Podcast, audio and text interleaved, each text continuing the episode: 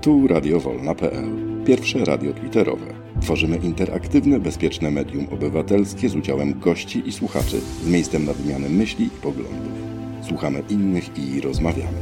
Zapraszamy na żywo do naszych cyklicznych autorskich audycji w pasmach tematycznych i edukacyjnych. Znajdziecie nas w przestrzeni Twittera na profilu radiowolna.pl.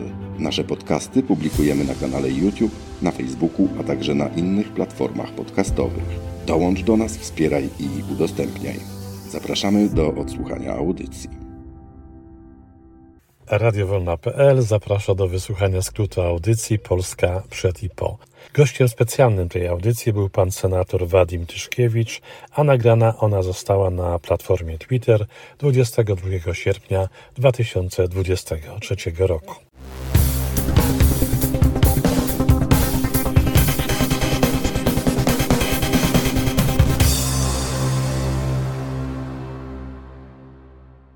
Ja w tej chwili próbuję też ludziom tłumaczyć, na czym polega to, że opozycja, mimo tego, że ma przewagę nad PiSem, może y, nie zdobyć władzy. Tak? To są proste rzeczy, prawo Donta, no i pak senacki. Pak senacki polega na tym przede wszystkim, że żeby wygrać z PiSem, to nie wolno się dzielić, nie wolno konkurować ze sobą, jeśli chodzi o partie opozycyjne.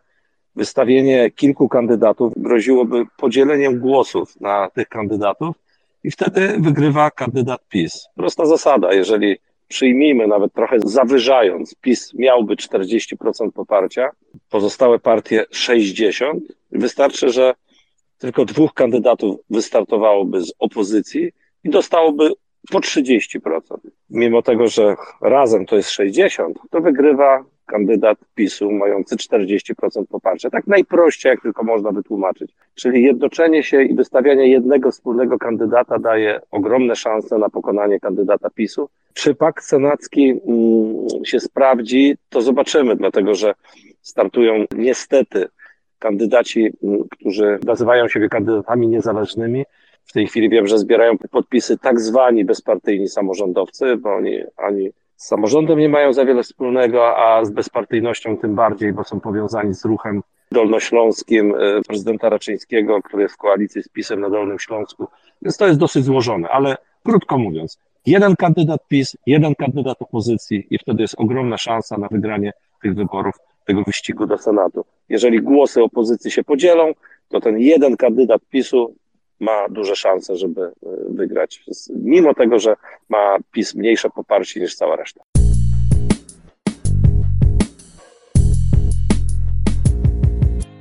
Tadeusz Krupa, kłaniam się. Panie senatorze, nazwaliśmy to nasze spotkanie Polska teraz, Polska po. Teraz, no to wiadomo, że teraz, a po, po czym? No po wyborach oczywiście. Zakładamy, że PiS przestanie rządzić. Ale zanim to się stanie, spróbujmy sobie opisać, scharakteryzować, przedstawić naszą ojczyznę, nasz kraj teraz, pod już wieloma latami rządów PiS. Żeby zacząć, powiem, że no, pierwsze y, co to, że Polacy są bardzo mocno podzieleni. Wiadomo, że jest grupa panów i gorszy sort. Panowie żyją sobie dobrze jak zwykle, gorszy sort pracuje na to, żeby im się dobrze żyło. Ale to jest taki pierwszy podział, z tym, że chyba się od tego zaczęło. Co jeszcze, panie senatorze, panu się narzuca dla scharakteryzowania dzisiejszej Polski? To, co pan powiedział, e, zacznijmy od tego, że Polska jest bardzo podzielona. Myślę, że bardziej niż w 1989 roku, kiedy po jednej stronie stołu, po mszy niedzielnej zasiadali zwolennicy Solidarności, a po drugiej no byli komuniści, to może za duże słowo, e, ludzie, którzy byli w partii, przecież PZPR chyba w swoim szczycie miał około 9 milionów członków, więc trochę mm, ludzie byli za jednym systemem, inni za Solidarnością, ale takiej nienawiści, takiego jadu nie było. Do tego jeszcze mamy zaangażowanie Kościoła w walkę polityczną, z czym się nie mogę pogodzić i uważam, że to jest jeden z największych grzechów obecnej władzy, wykorzystywanie Kościoła do walki politycznej. To jest obrzydliwe. Mieszanie Boga do polityki jest czymś wyjątkowo podłym i nagannym dlatego że ludzie wierzący, wierzący w Boga, specjalnie może nawet i nie interesujący się polityką, ludzie starsi przede wszystkim, są manipulowani właśnie przez tych polityków, poprzez hierarchów kościelnych, którzy się angażują w kampanię wyborczą. Aczkolwiek muszę przyznać, że chyba w obecnej kampanii, przynajmniej do tej pory, to zaangażowanie jest nieco mniejsze niż e, chociażby 4 lata temu. Ale mimo wszystko Kościół tak zwanym ojcem dyrektorem, bo on nie jest żadnym ojcem, on jest dla mnie zwykłym hosztaplerem, który mm, wykorzystuje tą swoją władzę nad ludźmi, którzy wierzą w Boga. To jest to. Teraz jak jeszcze scharakteryzować e, ten czas, w którym jesteśmy? Na pewno e, obecna władza przekroczyła wszelkie granice, które do tej pory były nieprzekraczalne. PiS potrafił zaszczepić w Polakach, oprócz oczywiście nienawiści do przeciwników, potrafił e, zaszczepić w nich jak gdyby odporność na kłamstwo, na fałsz, totalną propagandę. Ja w ogóle, jeśli chodzi o totalną propagandę, to ja to wielokrotnie mówię, niektórzy się buntują, ale ja porównuję to do roku 1933. Myślę, że to jest powtórka. Ja kiedyś przeczytałem taką bardzo ciekawą książkę, którą polecam wszystkim, y, którzy się interesują polityką i chcą znaleźć odpo odpowiedź na pytanie, jak to jest, że ludzie w kraju ludzi mądrych czasami dochodzą do głosu i dochodzą do władzy, no, ludzie źli, najdelikatniej to określając. I wtedy odsyłam do właśnie tego roku 1933. Właśnie kiedyś przeczytałem taką książkę bardzo ciekawą, Goebbels, Życie i Śmierć. Ja nie wchodzę już y, w to, co się wydarzyło później, y, jeśli chodzi o Europę i świat. Ja już nie mówię o II wojnie światowej, o tej całej, tym całym złu i milionach ludzi, którzy zginęli w obozach koncentracyjnych. Ja o tym nie mówię. Ja mówię tylko o roku 1933, nieco przed i nieco po. Po prostu tam można wyczytać, znaleźć odpowiedź, czym kierują się współcześni dyktatorzy, jak oni dochodzili do władzy i proszę mi wierzyć, tam są mechanizmy kopiuj wklej. Ja jestem przekonany, że ci e, specjaliści od propagandy i od polityki, którzy mm, no, piszą czy przygotowują programy dla takich partii politycznych jak PiS, czy do tego, co się dzieje e, w Rosji putinowskiej, czy na Białorusi, czy Orban na Węgrzech. Ja myślę, że oni te wszystkie mechanizmy z tego 1933 roku nie tylko znają na pamięć, ale po prostu je w cyniczny sposób wykorzystując i przez to niestety, niestety często zdobywają władzę. I dlatego, jeżeli pan pyta, co jest charakterystyczne dla tego okresu, to właśnie zaszczepienie ludzi na niegodziwości. Kiedyś, powiedzmy jeszcze 4, czy może 8, czy 12 lat temu, jeżeli wydarzyła się jakaś afera, kiedy coś wydarzyło się złego, to, e, to upadały rządy. W tej chwili przyzwyczajamy się do kolejnego łajdactwa i kolejnego łajdactwa i kolejnego. Już te łajdactwa nas po prostu specjalnie nie, nie, nie ruszają, bo jesteśmy do tego przyzwyczajeni. Tak jak kłamstwa. Proszę Państwa, czy jest drugi kraj na świecie, no może Białoruś, tak, gdzie przywódca państwa, no premier, tak, szef rządu kłamał na potęgę. Już nie mówię nawet o sianiu nienawiści, ja mówię o kłamstwie. Nie ma to takiego drugiego kraju, chyba na świecie, a na pewno nie w Europie cywilizowanej, żeby ktoś tak kłamał tak często i w taki sposób wręcz bezczelny. I proszę zauważyć, ludzi już to nie rusza. Pierwsze kłamstwo, no to wszyscy byli zbulwersowani. No jak to możliwe? Premier rządu kłamie. A dzisiaj, czy ktoś w ogóle dyskutuje? Każdego dnia premier wychodzi, mówi jakieś totalne brednie, już pomijając, atakuje opozycję w sposób, no, dla mnie obrzydliwy, ale po prostu kłamie. I myśmy się do tego przyzwyczaili. I to też jest charakterystyczne dla tego okresu, o który Pan pyta, że myśmy zostali, może nie wszyscy, bo ja nie, Pan nie, ale spora część społeczeństwa została zaszczepiona na kłamstwa, ale mam nadzieję, że Polacy jednak się budzą i 15 października staniemy na wysokości zadania. Przenosząc się do innych sfer tej naszej dzisiejszej rzeczywistości, no to trzeba wspomnieć o paraliżu w ogóle systemu sprawiedliwości, który zaczął służyć tylko jednej grupie, jednej partii. Też się to udało i to jakoś dosyć łatwo. No były protesty, no ale co z tego, nikt się tym nie przejmuje. Inna właściwość tego okresu to jest zupełny brak szacunku dla konstytucji. To w ogóle jakby ktoś wołał o poszanowanie dla konstytucji, no to kiedyś był pałowany, a teraz właściwie to tylko wzbudza uśmiech politowania. To chyba też są charakterystyczne i bardzo groźne oczywiście symptomy tej dzisiejszej rzeczywistości. Kolejny znak dzisiejszych czasów to to, że my naprawdę nie wiemy, ile Polska ma długu. Panie Tadeuszu, tak? ja mogę się założyć, e, powiedzmy, o, o, swoją lewą rękę. Prawej może nie zaryzykuję, bo, bo szkoda mi prawej ręki, ale e, że dzisiaj, gdyby pan spytał premiera polskiego rządu o Kaczyńskim w ogóle nie mówię. Na jaką kwotę jest zadłużona Polska, to jestem przekonany, że on tego nie wie. Proszę pamiętać o tym, że oprócz długu oficjalnego, który wynika z budżetu, który był głosowany w parlamencie, e, jest chyba około 77 czy 78 różnego rodzaju fundacji, do których są wyprowadzane pieniądze poza budżetem. No i oczywiście obligacje BGK. To jest dopiero tykająca bomba, dlatego że BGK emituje obligacje na gigantyczne kwoty, to są miliardy złotych, które poręcza rząd. Więc to nie wchodzi bezpośrednio do długu, który jest pokazywany dzisiaj, a te pieniądze trzeba będzie kiedyś spłacić. Więc to też jest znak czasu, o który pan pytał. Rząd szasta tymi pieniędzmi na potęgę. Właszczach jedzie do Korei i kupuje, nie wiem, za miliardy, za gigantyczne pieniądze uzbrojenie które czy jest potrzebne, czy nie, nie, nie wchodzę w tą dyskusję, nie wiem, może wojskowi by się na ten temat wypowiedzieli. Pieniądze są wydawane na gigantyczną skalę. Kiedyś przecież każdy pięć razy, czy to Tusk, czy poprzednie rządy obracały każdy złotówkę w palcach, żeby ją wydać, a dzisiaj nie ma, trzeba miliard, jest miliard, pięć miliardów jest pięć miliardów. Jestem przekonany, że nawet premier polskiego rządu nie wie, jakie jest zadłużenie Polski. Kolejna sfera, polityka zagraniczna, a szczególnie nasze członkostwo w Unii. Myśli pan, że to jest czas, kiedy naprawdę to członkostwo jest zagrożone? Oczywiście. Proszę pamiętać, że my musimy brać pod uwagę e, zapędy dyktatorskie wodza. Czy byśmy rozmawiali o Putinie, czy Łukaszence, czy o Orbanie, rozmawiamy o dyktatorach. Żaden dyktator nie chce, żeby ktokolwiek mu cokolwiek narzucał. W związku z czym Unia Europejska będzie dzisiaj jeszcze nie atakowana przed wyborami, bo Polacy chcą, żeby Polska pozostała w Unii Europejskiej. Ale dyktator nie będzie chciał się podporządkowywać e, Unii Europejskiej. I jeszcze jedna ważna rzecz związana z, z tymi zapędami dyktatorskimi. Jestem przekonany co do tego, że jeżeli PiS utrzymałby, nie daj Boże, władzę, to po samorządzie zostanie mokra plama. I znowuż, dlaczego?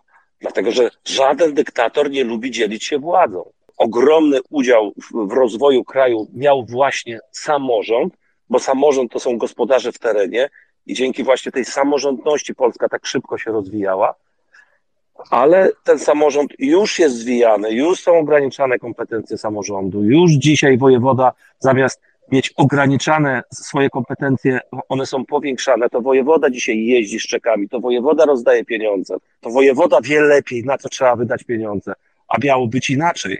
To samorząd, czyli ludzie wybierani przez mieszkańców, reprezentanci tej społeczności, mieli decydować o tym, co będzie budowane, czy droga, czy basen bo to ludzie wiedzą najlepiej i ich przedstawiciele, czyli samorządowcy. Ale władza dyktatorska tego nie chce. To dyktator chce narzucać swoje warunki. To taka władza, jaką mamy dzisiaj, tak, ona przyjeżdża i dzieli pieniądze po uważaniu. To jest uderzenie w samorząd. Ten samorząd dzisiaj naprawdę jest w najtrudniejszej sytuacji od 1989 roku. Ja uprzedzam wszystkich swoich kolegów samorządowców, żeby nie dali się zwieść tym pieniądzem przywożonym. Mówi się o judaszowych srebrnikach, a ja mówię o mejzowych srebrnikach, bo u nas w województwie lubuskim ten łajdak Mejza jeździ po samorządach i mówi, ja ci załatwię, tak? Tylko musisz mi pomóc zrobić kampanię, musisz się ze mną sfotografować. Ludzie tego nie chcą robić, ale jeżeli ktoś przywozi, tak jak on mówi, wagony pieniędzy, to samorządowcy zaczynają się łamać, ale to jest pułapka bo to za chwilę po tym samorządzie nie zostanie nic. Dlatego trzeba te wybory wygrać, po to chociażby, między innymi, żeby obronić samorząd. Jeszcze jeden temat, który mnie zadziwia. Być może jakieś badania wykazały, że spora część społeczeństwa polskiego ma bardzo y, zły stosunek do Niemców, bowiem no nawet w Sejmie minister od edukacji zaczął przemawiać, przemawiać, no dwa, dwa słowa czy trzy słowa wygłosił po niemiecku do posłów z opozycji, jakby podkreślając z pogardą, że do nich tylko po niemiecku trzeba mówić, bo wiadomo, no, trzymają z Niemcami. Co, co to się stało? Czy jakieś badania to pokazują, że warto tak się zachowywać? Panie redaktorze, więc ja niestety po raz kolejny wrócę do roku 1933.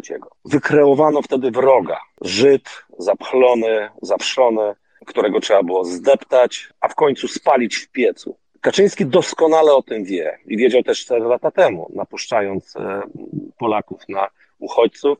Te słynne słowa o pierwotniakach przenoszonych przez e, uchodźców i tak, to wszyscy pamiętamy. W tej kampanii mu trochę tego wroga brakuje, więc jeżeli wroga nie ma, to my nie mamy wroga za zachodnią granicą.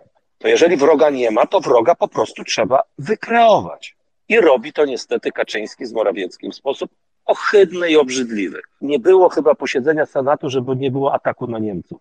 Jeszcze 4, 5, 6 lat temu jakieś te relacje były przecież normalne, też błędy, popełnialiśmy i my, i popełniały Niemcy, i e, Merkel, czy była idealną kanclerz, czy nie, no można było dyskutować, czy Niemcy nam pomagali, czy mogli więcej pomóc, czy nie, ale takiej nienawiści, jaka jest dzisiaj kreowana przez PiS, nie było. Oni żeby mieć wroga, musieli go szukać. Postanowili, że tym wrogiem śmiertelnym będzie Niemiec. I teraz tak, my mieszkamy na ziemiach zachodnich. Zostając prezydentem, ja starałem się z Niemcami nawiązać dobre relacje. Dlatego, że Niemcy nam pomagali wcześniej, jeśli chodzi o, nie wiem, czy Państwo pamiętacie, słynne paczki jeszcze przed 89 rokiem. Te ośrodki azylanckie, to oni przyjmowali Polaków i nam pomagali. Powódź 97 rok, Niemcy też nam pomagali.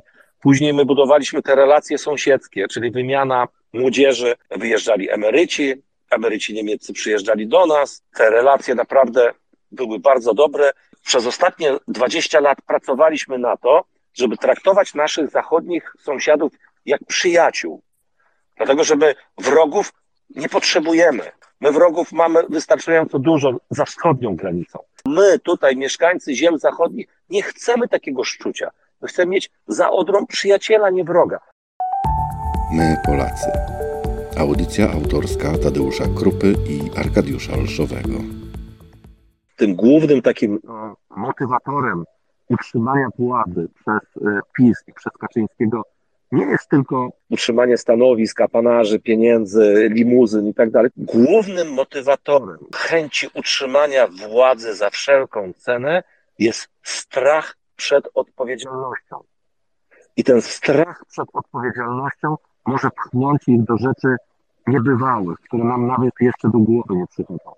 Ten człowiek jest gotów na bardzo, bardzo wiele. Przecież to nie dotyczy tylko jego, a Ziobro, a inni, a Morawiecki. Uważam, że te najbliższe miesiące będą najtrudniejsze, żeby nie powiedzieć najciekawsze w ostatnich 30 latach historii Polski. Jeżeli wygra wybory PiS, będzie katastrofa. Wygra wybory opozycji, to opozycja spróbuje to jakoś poukładać. Proszę pamiętać o tym, że pieniądze z KPO to PiS już wydał. Mówienie o tym, że opozycja będzie miała trochę łatwiej, bo dostanie pieniądze z KPO, nie, nie, nie. E, pieniądze z KPO po prostu trzeba będzie zapłacić za to, co już PiS uruchomił te pieniądze, więc nie ma co liczyć na kasę z KPO, która będzie dodatkowym impulsem. Rząd PiSu, gdyby, nie daj Boże, zdobył tą władzę, ta władza będzie bardzo, bardzo, bardzo krucha. Wydaje mi się, jeżeli nawet ten PiS władzę zdobędzie, to nie utrzyma tej władzy dłużej niż w ciągu roku. Na dodatek sytuacja ekonomiczna, która już w tej chwili czuć, ona się bardzo pogarsza. Ja mam sygnały z rynku pracy, ja mam kontakty z przedsiębiorcami, więc mój scenariusz jest taki, że jeżeli wygra e, opozycja dzisiejsza, jeżeli my wygramy, będziemy mieli bardzo trudne zadanie, żeby to wszystko poukładać, ale proszę pamiętać, że jednak odzyskamy media, znaczy nie odzyskamy, nie będziemy ich wykorzystywać tak jak PiS to robi, ale Polacy poznają wtedy prawdę i będzie można próbować to jakoś z tego, z tej matni wyjść. Jeżeli PiS, nie daj Boże, wygrałby wybory i stworzył rząd, mniejszościowy z Konfederacją, to według moich przewidywań nie wytrzymają roku. My po prostu idziemy w kierunku katastrofy. Albo zatrzymamy ten marsz poprzez wygranie tych wyborów przez opozycję, albo będziemy szli na zatracenie i w końcu no, dojdzie naprawdę do, do katastrofy. Mam nadzieję, że jednak tak się nie stanie. Radiowolna.pl My Polacy. Mi troszkę nie wypada, żeby jak gdyby mm, krytykować y, opozycję, dlatego że no, jednak razem idziemy do wyborów po to, żeby pokonać PiS. No ale nie chcę, ale muszę. Ja też bardzo się obawiam trzeciej drogi z kilku powodów. Po pierwsze, żeby nie było powtórki z 2015 roku i z błędu, którego popełnił Miller, tak? Dzisiaj według sondażu chyba trzecia droga ma mm, poparcie na poziomie 9%. spadło z 11. Według mnie trzecia droga balansuje na tym progu 8% i jeżeli tego progu nie przekroczy, no to mamy wtedy katastrofę, bo prawdopodobnie PiS do tej mety dojdzie pierwszy z kilkuprocentową przewagą nad y, Platformą, a wiedząc o tym, jak działa prawo Donta, jak ono zadziałało w 2015 roku, no to wtedy kolokwialnie mówiąc, mamy pozamiatane. Do tego jeszcze, wiecie Państwo, ile partyjek startuje w tych wyborach? 29, jak się nie mylę.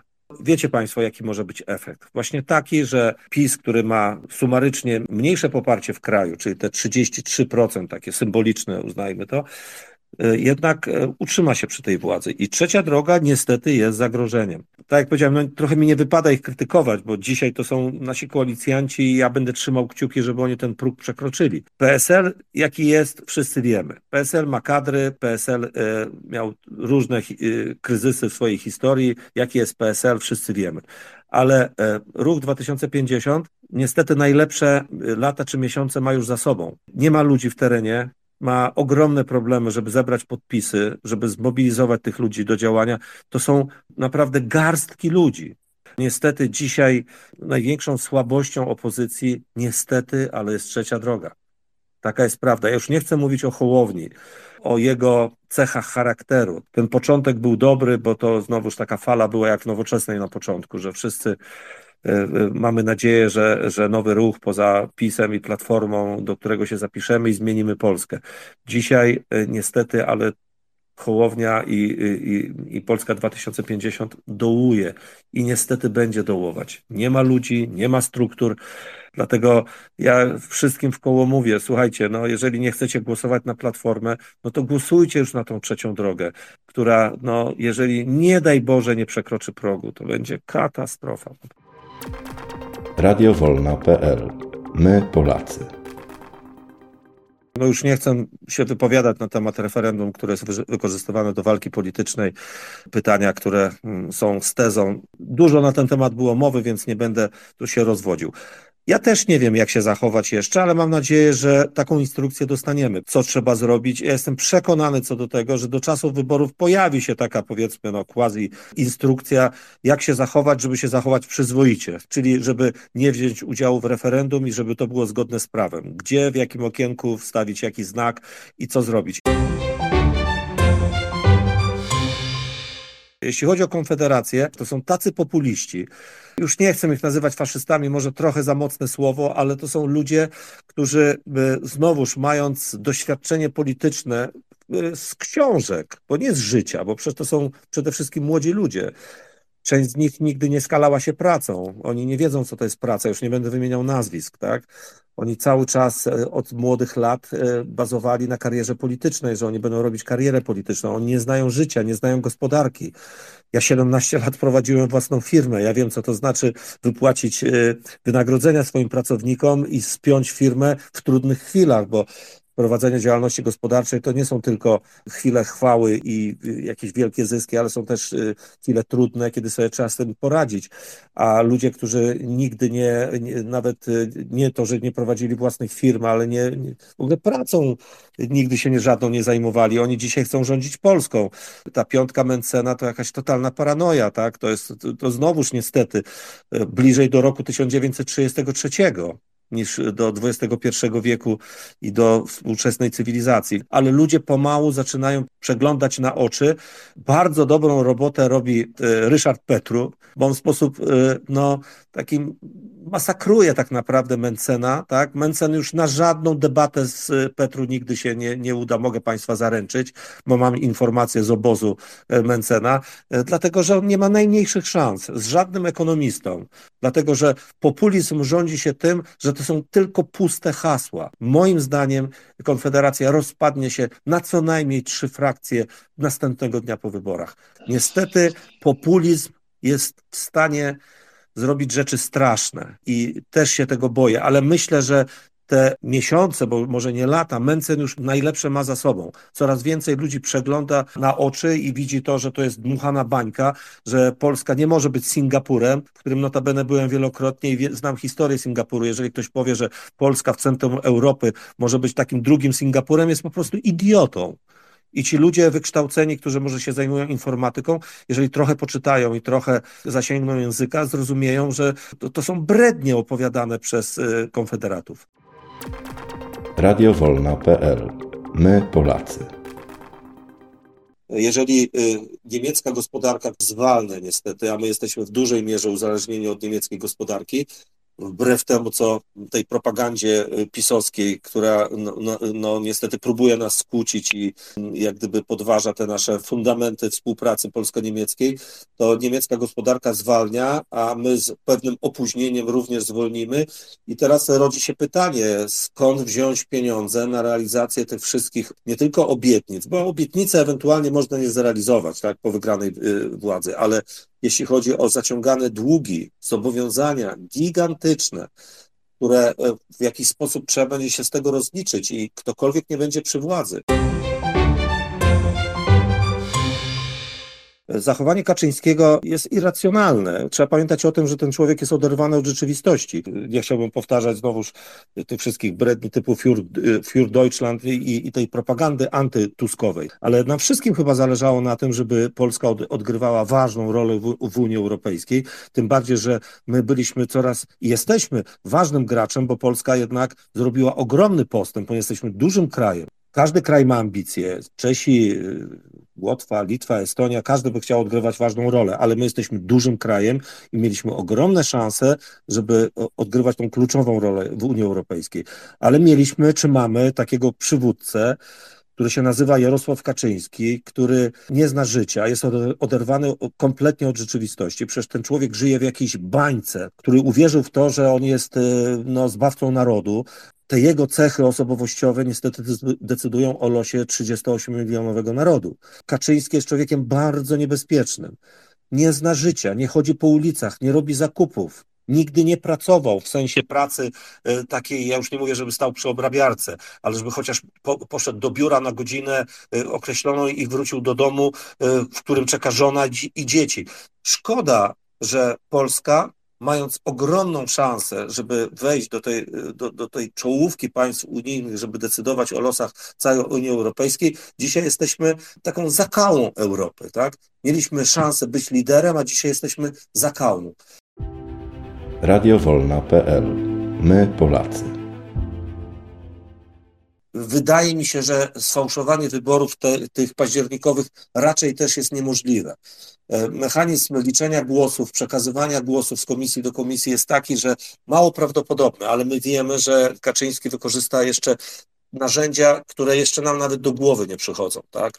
Bo o spadających czy tam ścinających e, linie energetyczne helikopterach to słyszymy, widzimy, prowadzono kampanię z wykorzystaniem e, gigantycznych pieniędzy i wszelkich narzędzi państwa do tego, żeby przechylić szale, więc te wybory będą na pewno nieuczciwe. Mimo wszystko ja trochę tchnę optymizmem. Wydaje mi się, że jednak społeczeństwo jest inne niż cztery lata temu że ludzie rozumieją coraz bardziej, z jakim zagrożeniem to jest związane. Że to nie jest tak, że, że znowuż e, Kaczyński wygra wybory i co, będzie coraz więcej socjalu, coraz więcej pieniędzy, bo do ludzi docierają informacje, że większość tych pieniędzy pochodzi z zadłużenia zaciąganego przez rząd, które będą spłacać kolejne pokolenia.